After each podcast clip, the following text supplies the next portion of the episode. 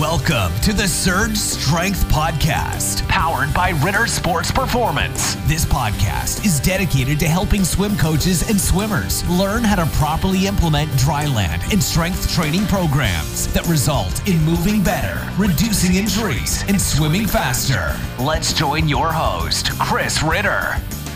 Welcome back to the Surge Strength Podcast, everyone. Hope you're doing well.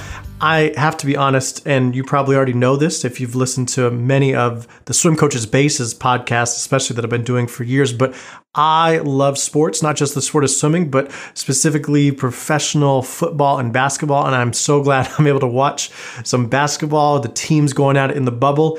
And before one of the games the other night, they showed LeBron James working out prior to the game. And regardless of your opinion on LeBron, it's clear he's one of the greatest athletes of his generation. And it's largely in part of the time and resources that he has put into his body. Whenever you talk to his close associates or business partners, they say that's the thing no one understands is how much time he puts into that. So it's pretty common for him to be working out for an hour or two before he then goes and plays a basketball game. And I just think people don't understand that you have that ability to, in whatever that looks like. Now, I'm not saying you need to go work out for two hours, but that's part of what makes him great is his work ethic. And then it comes into a well planned strength and conditioning program to help him succeed. And that's actually what we're trying to do, obviously, on the swimming level or any other sport that involves the water from water polo players we're helping out now to triathletes even ultra marathoners other endurance sports as well it can help the principles that we're talking about here in the surge strength system. Now, one thing too that kind of came to mind as I'm watching in the bubble is they were talking about with the basketball play in particular is that it's actually gotten quite a bit better and they list off a few reasons. One, the teams aren't traveling around, so they have more time to practice and work on their fundamentals. But just the fact of if you take away travel, NBA teams are flying around all the time and they obviously do that because they're going to go to the different arenas and the arenas make money and that's how the teams then prosper. But obviously, that is a downfall on the performance side. There's actually a ton of research and resources going into a lot of NBA teams on better sleep and things like that because of how crazy the travel is on a regular basis in the season. And that got me thinking too about the changes that you see in swimming in the past 10, 20 years to help the sport become more visible, more popular. If you want that to happen, there has to be a business side to it. So the first one I thought of was in 2008 with the Beijing Olympics, how they switched the finals to morning and instead of evening, obviously in traditional. And everybody freaked out. How we cannot do this? How can we do this? But that needed to happen for NBC to, to be able to televise it live. And obviously, we saw what Phelps did and all the rest of the swimmers, and that helped propel the sport forward. More recently, we've seen the ISL come into play where some people are wringing up their hands, oh, you can't do this in Olympic year. And well, obviously, we saw that the Olympics is delayed, hopefully. But how do you factor that in? The ISL is going to help promote the sport and have people be able to sit down on their couch and watch it on, you know, on, on ESPN on a Saturday in between college football games last fall. That was awesome. And so there has to be a give and take if you want the sport to continue to grow and be able to reach more. And so it was the ISL last year, previous years the Beijing Olympics, the finals in the morning. I'm curious what it's going to be next. I don't I don't know what that is, but there's probably going to be a little bit of a drawback performance-wise or at least the possibility in turn if you want the trade-off of more promotion for the sport better business for the sport so it continued to grow. And that actually leads into the topic that we're going to have in inside the Surge Strength Academy segment of the podcast. And if you don't know, we're, you're going to listen to audio pulled straight from one of the video lessons in the Surge Strength Dryland certification in this segment. So it's actually a video lesson. So if I refer to things sometimes, don't don't worry. You can actually see that when you log into the Surge Strength Academy. You can create an account for free. Then you can enroll in the certification if you want, or take Dryland 101 courses. There's plenty of great topics in there if you're wanting to raise your dryland IQ. But this particular lesson that we're going to hear from the Surge Strength Academy today is the swim and dryland training throughout the decades. What's changed, what's the same, and specifically looking at how dryland has changed throughout the decades. And that may or may not sometimes mirror changes in swim training. So I hope you guys enjoy that. And then on the last segment of the podcast today in Dryland Talk, we're going to be introducing you. I mean, some of you already know him if you've been working with him as a team or individual for our Surge Strength programs, but we're introducing him to the greater audience. And he's one of Ritter's Dryland certified coaches, Sam Henley. And he was also a swim coach as well. I'm not going to, you know, get too much into the story, but you'll hear it as we introduce him. But Sam's a great person to have on part of the Ritter team. Last week you heard uh, Coach Sarah, and this week you're hearing Coach Sam. And remember, too, this is a great time of year to sign up for a Surge Strength program and get a fresh dryland program that's focused on your goals, equipment, and training. There's a link in the show notes if you want to get in contact with us about that, or go to our website, surge-strength.com for more information on that. But Sam's one of those dryland certified coaches that you may be working with if you reach out to us and you want to get a t- uh, program going. And we've had a lot of teams and individuals just in the last few weeks, but obviously the last few months with the shutdown and everything, reaching out to us and helping. So it's awesome to help be a part of that. So that does it for this recap here. Let's get into the rest of the podcast. Inside the Surge Strength Academy swim and dryland training throughout the decades is what I'm going to be covering now. Back in the 60s and 70s, it really was about how much work could you do, both in the pool and that carried over to land too, if they even did dryland. A lot of times back then, it was thought of, of dryland was actually taking away from time in the pool and that it wasn't even close to equal. Again, I'm not saying that all you need to do is go to the gym and you're going to become an amazing swimmer and never swim. Of course not. You're a swimmer, you need to spend the majority of your time in the pool. But this was to the extreme other end in that they thought 99% of the time should be spent in the pool and maybe 1% on land. And if it was on land, it was usually in the same vein of the stuff they were doing in the pool endurance, repetition, circuits, more, more, more, faster, harder, and just feeling out of breath, I think generally describes that decade in time when it comes to dryland. It mimicked the training a lot. In the 80s and 90s, you see quote unquote lower yardage start to show up a little bit. Some were still going after the big time yardage, but then there were others that were really dropping it down and focusing more on intensity. And I think in this era, you start to see a little bit more of dryland training. I remember one of the uh, elite coaches that I first had the opportunity to work with, Richard Quick, the late Richard Quick at Stanford, he started to implement this pretty early on and was one of kind of the pioneering coaches when it came to starting to put at least some type of structured dryland program and more importantly valuing it and understand this is actually a part of the program not just something that's taking away from pool time. So i think around this decade you start to see a little bit of a shift from the 60s and 70s where it really is more part of the program and it's more valued. Again, this is pretty broad general statements I'm making. I'm sure there are some programs went one way or the other. But then as we enter the 2000s, I think there's a lot of mix of training philosophies out both in the water and on land. And you're seeing more dryland components. You're seeing more cross training or other activities that they're doing on land to supplement what they're doing in the water. And I just have to give a shout to Tom Dolan there, my favorite swimmer of all time. Had to put him in there in the 2000s. Of course, he went to the 96 Olympics as well, but had to make sure he got in there. But again, 2000s, lots of different directions. Some were still very yardage focused, some were more intensity, some were kind of in the middle. And it kind of went the same way with dryland too. It was all across the board. But I think overall, you were seeing at least a raise of awareness of it that came from the 80s and 90s, where it became more part of some really successful programs.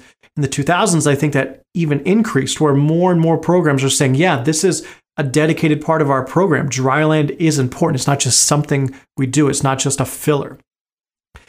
Fast forward to 2010s, there, I had just finished up working with one of the biggest clubs in the nation. And I was actually one of the few swim coaches that had certification when it came to strength and conditioning.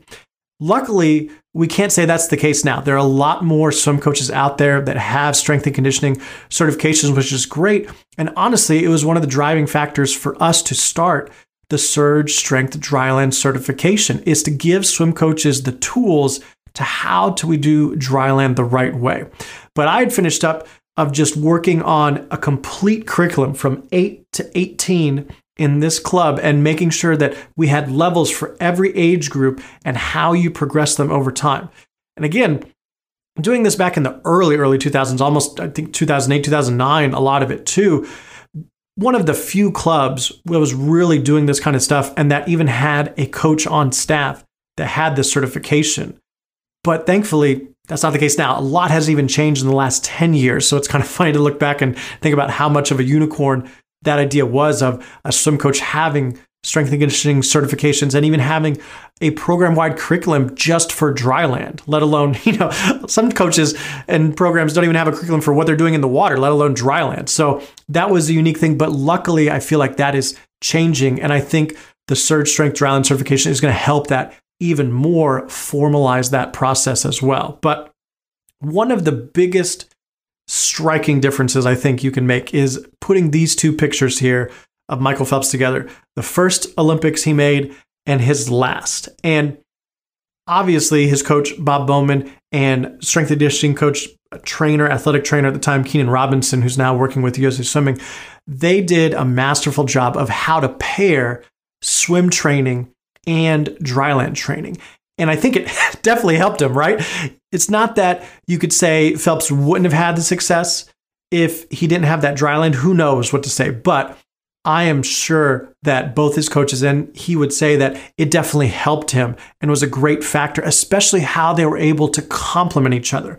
You think about the intensity that he was doing in the pool, all the yardage, all the volume, but they still managed to pair the dryland with that. And so that goes to show you it doesn't matter what type of program you're running, whether you're still stuck in the 60s and 70s and doing millions of yards, or you're ultra short distance and just going, you know, as little as possible, maybe a thousand, fifteen hundred every workout. What you do in the water, that type of program, it doesn't matter as long as you complement the dryland with whatever program you're doing. We're going to get into that later on, but it doesn't matter as long as it's complementing it. So it's not that, oh, you can't do dryland with a high yardage program or you can't do dryland with a short, you know, intense program. That it's all about complementing it together and putting the pieces. And I think Phelps is obviously one of the greatest examples of that. His body change from 2000 to 2016 and the dedication that it took, but also the planning and coaching it out there. And now I think more than ever, you can say, especially, you know, with the ISL, coming out, you just see the professional athletes more and more on the stage, and you realize, wow, the cream of the crop, they're amazing looking athletes. And we go back to the 60s and 70s, looking behind the blocks there. I don't think a lot of swimmers would have stood out as like the world's best athlete. But now you go to a, an elite level swim meet at the Olympics or the ISL or something of that nature, you're going to see athletes, world class athletes standing behind the blocks. And if the pool wasn't there, you might not be able to guess what sport they're in. It's also because more at the club, collegiate, and even professional level, resources are getting put into the dryland. So again, it's only building from where I think that arc really started in the 80s and the 90s there to now. It's really an integral part of a club's program. A lot of clubs, even like at the at the club level with USA Swimming grants for the gold, silver, and bronze level, a lot of those clubs are putting those resources just to dryland because they know, hey, we need to address this. It's not about what we're just doing in the pool. And the elite athletes are showing that, and all the way down to little guys, because overall, the times in swimming are just getting faster, and that's not going to stop. So, the only way to achieve those new cuts, those new standards, is you need to have better athletes that then turn into faster swimmers in the water. And the elite are showing that. Overall, though, I don't want this to be uh, poo pooing on swimming about, hey, get it together already. Like, uh, you know, at least I feel present day we're in a much better place, obviously, than 20, 30 years ago with drowning. But I don't want to come across negative too, because honestly, swimming is just like any other sport. They're usually behind the curb when it comes to strength and conditioning. I think one of the greatest athletes of all time, Bo Jackson, famously said, Hey, I don't lift weights, you know, and that just still boggles my mind. Like, think of how much even better he probably could have been because Bo Jacksons aren't walking in your door every day. But he was an incredible athlete without doing the strength and conditioning and having a program. And I think about one of the quotes, I don't even remember when it was, and it wasn't even about him in particular, but just watching a baseball game as a kid, I remember hearing the announcer saying, Yeah, you know, they really didn't want him to lift weights because when he goes up to reach for that fly ball, he's just going to be super stiff. And that's just, that's laughable now because if you're doing the right program if you're working on your ratios, your periodization, the movements, all the pieces we're going to teach you in the surge strength structure, you don't have to worry about stuff like that. Like that's just it's just laughable that a baseball player lifting weights is not going to be able to lift their arm overhead to catch a foul ball. And so it's not just swimming that's kind of missed the boat on strength and conditioning. I think pretty much every sport, maybe track and field is the only exception because it's so closely tied to strength and conditioning, but every sport is always a little bit behind the curve when it comes to adopting the cutting edge principles or even sometimes the basic foundations of strength and conditioning. So that's what we're going to provide you here in the coming topics as well. Dryland Talk. Sam, welcome to the Dryland Talk segment on the Surge Strength Podcast. Hey, Chris, thanks for having me. I'm excited to be here. It's, uh, you know, listening to your podcast before I joined part of the Ritter team, this has always been something I've kind of wanted to do. So I'm excited to hop on and talk some shop with you.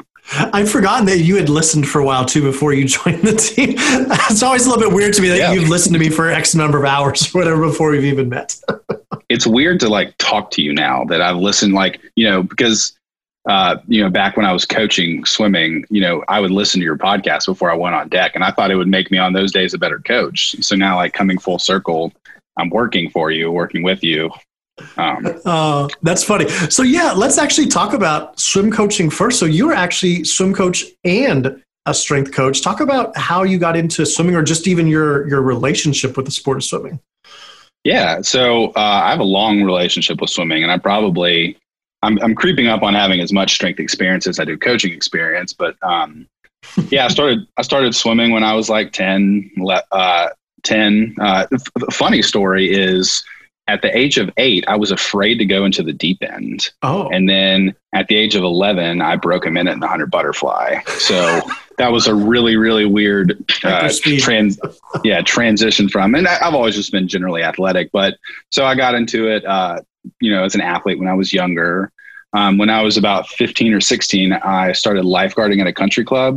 And then I realized how much more money the swim coaches made and how much money they made doing private lessons. So um, that's where I got my start in coaching. Um, and then, you know, just I started doing it part time in college. Uh, I kind of lost my way, as, you know, young males are often you know, off to do. And then um, uh, Jackie Bertucci, uh, she's the daughter of Ray Bussard uh, the mm. legendary UT swim coach, kind of yeah. took me under her wing when I was in Knoxville, and I started working with her and kind of became her assistant. Um, and then, kind of through that, through this time, and this is something that I think it makes me unique as a strength and swim coach, is that I also was a preschool teacher.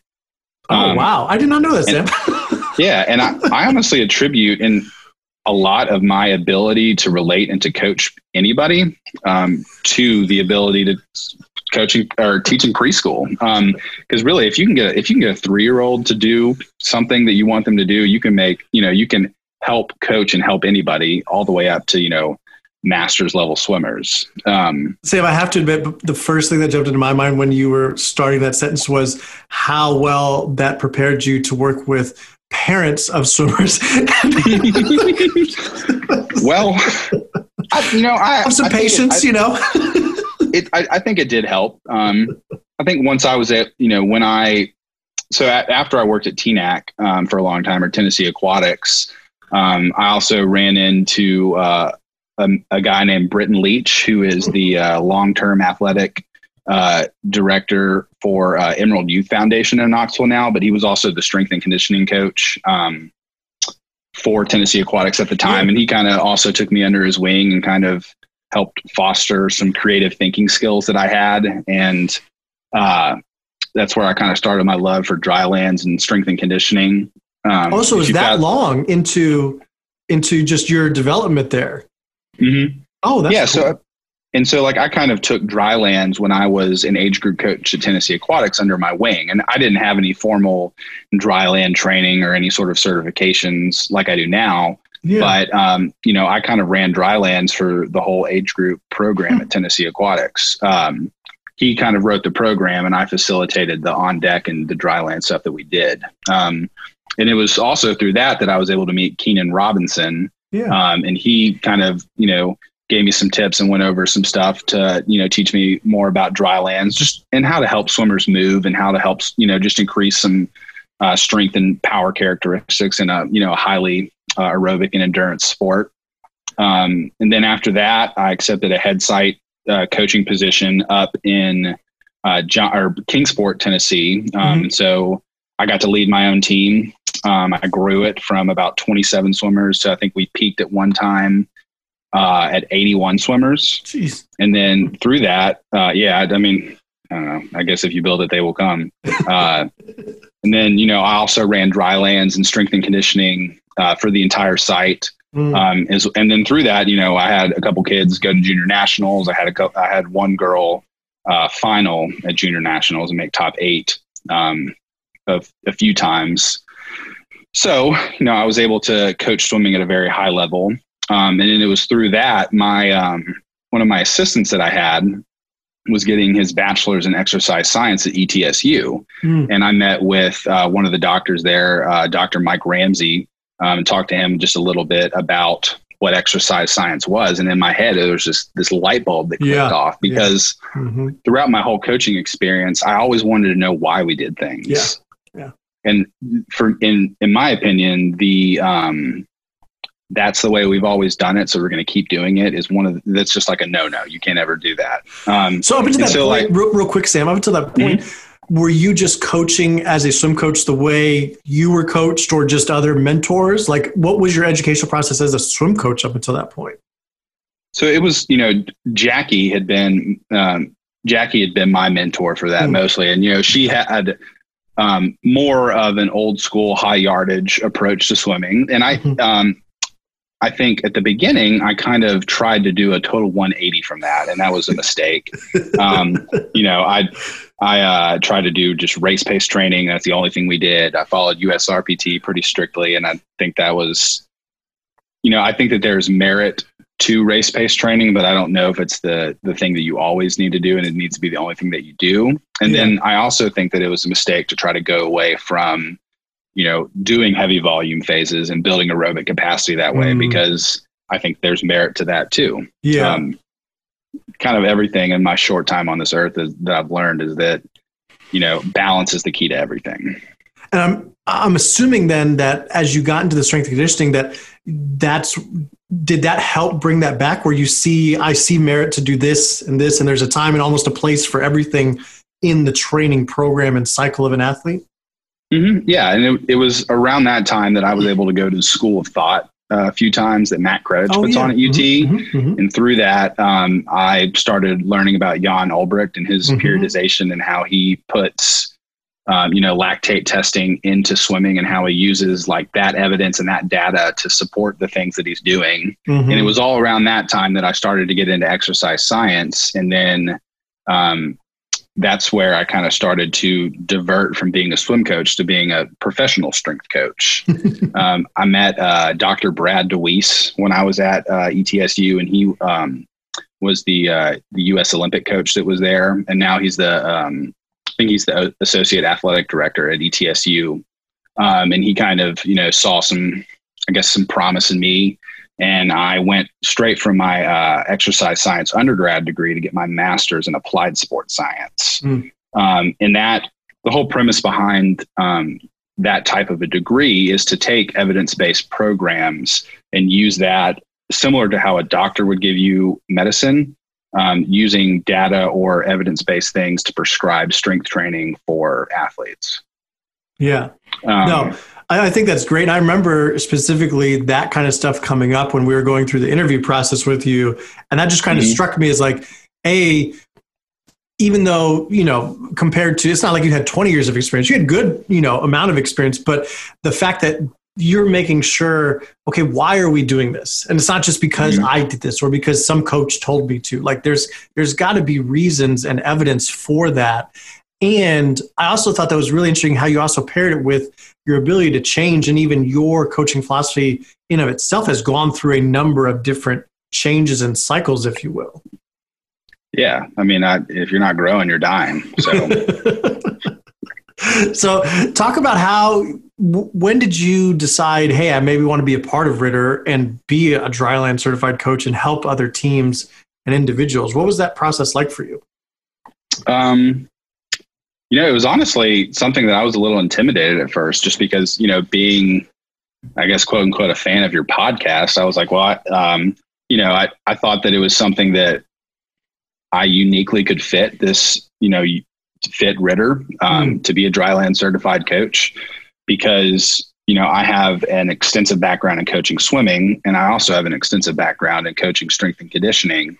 And at the time, right when you hired me, I was actually coaching strength and conditioning for a college swim team. Yeah. So it was almost just like you know I I don't want to say that I was like you know a, the perfect match or something, but I feel like even kind of going through the process that I was a good fit to work for Ritter just because mm-hmm. of my background in both departments. Um, and you know, I it was you know I remember it being a very long and intensive onboarding process, um, and and you know it, it took a long time um, and I think that that just kind of in my head realized that, you know, you really vet people and you really make sure that the people that you're hiring are good people and really qualified to do what they do. So like that gave me a tremendous amount of respect for you because of how intensive the onboarding process was. And, and it wasn't it's only like through the, the mistakes, Sam. It's only through the mistakes. We, we need to have a good vetting process. no, I mean, you know, I, and I think that's an important thing though. And, you know, I, a long there was a long period of time in my life that I hated failing at things, but I realized that failure does promote growth. And if mm-hmm. you know you're allowed to make mistakes, you're allowed to fail as long as you don't make those mistakes again and you learn and continue to grow from them.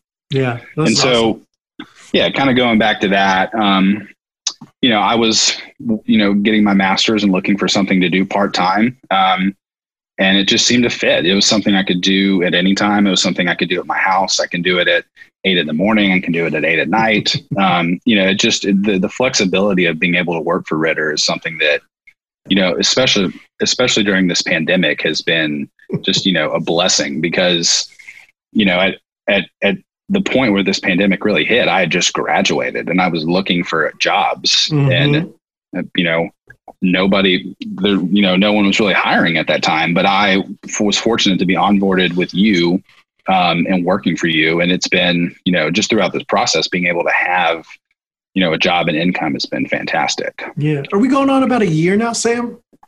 I'm I think so. I think, I, I, think it was about a year. Uh, I think because in my final semester of grad school, um, I was looking for something that I could do at home. I'd been working part time, right. you know, part time at a convenience store, um, just picking up hours here and there uh, while I was, you know, doing school. But um, yeah. And I guess I never really got into this too, but like now I'm a professor of exercise science, which is kind of funny that, you know, coming full circle with that too. Um, and that was another thing that uh, my master's program really promoted was, you know, making highly educated strength coaches, but having also those highly educated strength coaches teach other people yes. about exercise and, mm-hmm. um, you know, uh, sport physiology. Yeah, when actually um, talking about that, it came up because I recently, you know, we've had Sarah, the other dryland certified coach, on, and, and she just talked about the amount of hours she had to do as an intern. It was like 500 hours for a bachelor's. I'm like, good for your program. Like, that's awesome mm-hmm. that, that they're like actually putting standards in place. So they're not just rolling you out. And, you know, I hope you could teach a squat. Who knows? Like, but you got the degree. and so, similar right. for you, having this experience and now being the role of a professor to help mold future strength coaches to make sure like it's not just about you know the book science right and, and knowing you know different levels of periodization and stuff but can you actually coach when we're out on the floor and take mm-hmm. kids through progressions and stuff yeah i think it's important to know the to know principles and to know physiology and to then to also be able to practically apply that mm-hmm. and that you know my master's program that my degree is applied sports science mm-hmm. and w- within that for the two years we are a we were assigned to a local college and a strength team. So we are a strength part of the strength and conditioning staff for uh, my first year. I worked with a soccer team, and my second year I worked with a swim team. Hmm. So not only are we doing research behind the scenes, but we're also applying that on a daily basis by coaching and teaching strength and conditioning. Oh, that's awesome. Yes, and we'll have to have you back on the podcast again. But as we're closing up here, what's something you feel like or just in general, how do you approach when you have a new client or a new team and you have the background of both the swim coach and the strength coach. That's got to help you maybe fast track the way that you're able to communicate and get on board with the coach because you you've been there before on some level. Mm-hmm. Um, well, I, I know that strength and conditioning is supposed to accentuate a swim program. It's not mm-hmm. supposed to completely replace the things that you do. Albeit during this time, I think the teams that uh, worked with yeah. us are mm-hmm. way ahead of the curve, and I've you know I've gotten that information back by a lot of the teams and the clients that uh, you know train with Ritter because you know everybody is transitioning to an online platform right now. Yeah. They were already part of an online platform, so it's transitioned seamlessly. Um, I think it you know, I think from a practicality standpoint, it helps because, you know, obviously I would love to do barbell training with everybody. Uh, well, not with everybody, not with like, you know, younger kids, but like, you know, you know, with a high school nut program, right, you know, right. it would be heavily barbell centric, but I yeah. understand that not every swim team has access to that. So mm-hmm. I think it really helps my creativity when it comes to programming because I know how it is to show up and then, you know, all of a sudden five kids are running late you know the five kids you thought were going to be there that aren't there um, you know 10 kids are missing that day. 10 kids yeah. come that day they usually don't come. So you just have to be really you have to be able to critically think and be on your toes. And i think that i can because i have that background i'm able to think about that when i'm programming and writing workouts for teams or individuals yeah, it helps that you've been a swim coach yourself, running around doing age group dryland deck yep. programs, right? uh, yeah, it's uh, definitely controlled chaos. That's awesome, Sam. Thanks mm-hmm. for coming on this dryland talk. We'll have to have you back soon. All right, awesome. Thanks, Chris. Have you joined the Surge Strength Academy yet? It's now free to enroll in the Surge Strength Academy and raise your dryland IQ. Visit surge-strength.com to learn more and enroll today. That's surge-strength.com to enroll in the Surge Strength Academy. The goal of Surge Strength is simple build better athletes to generate faster swimmers.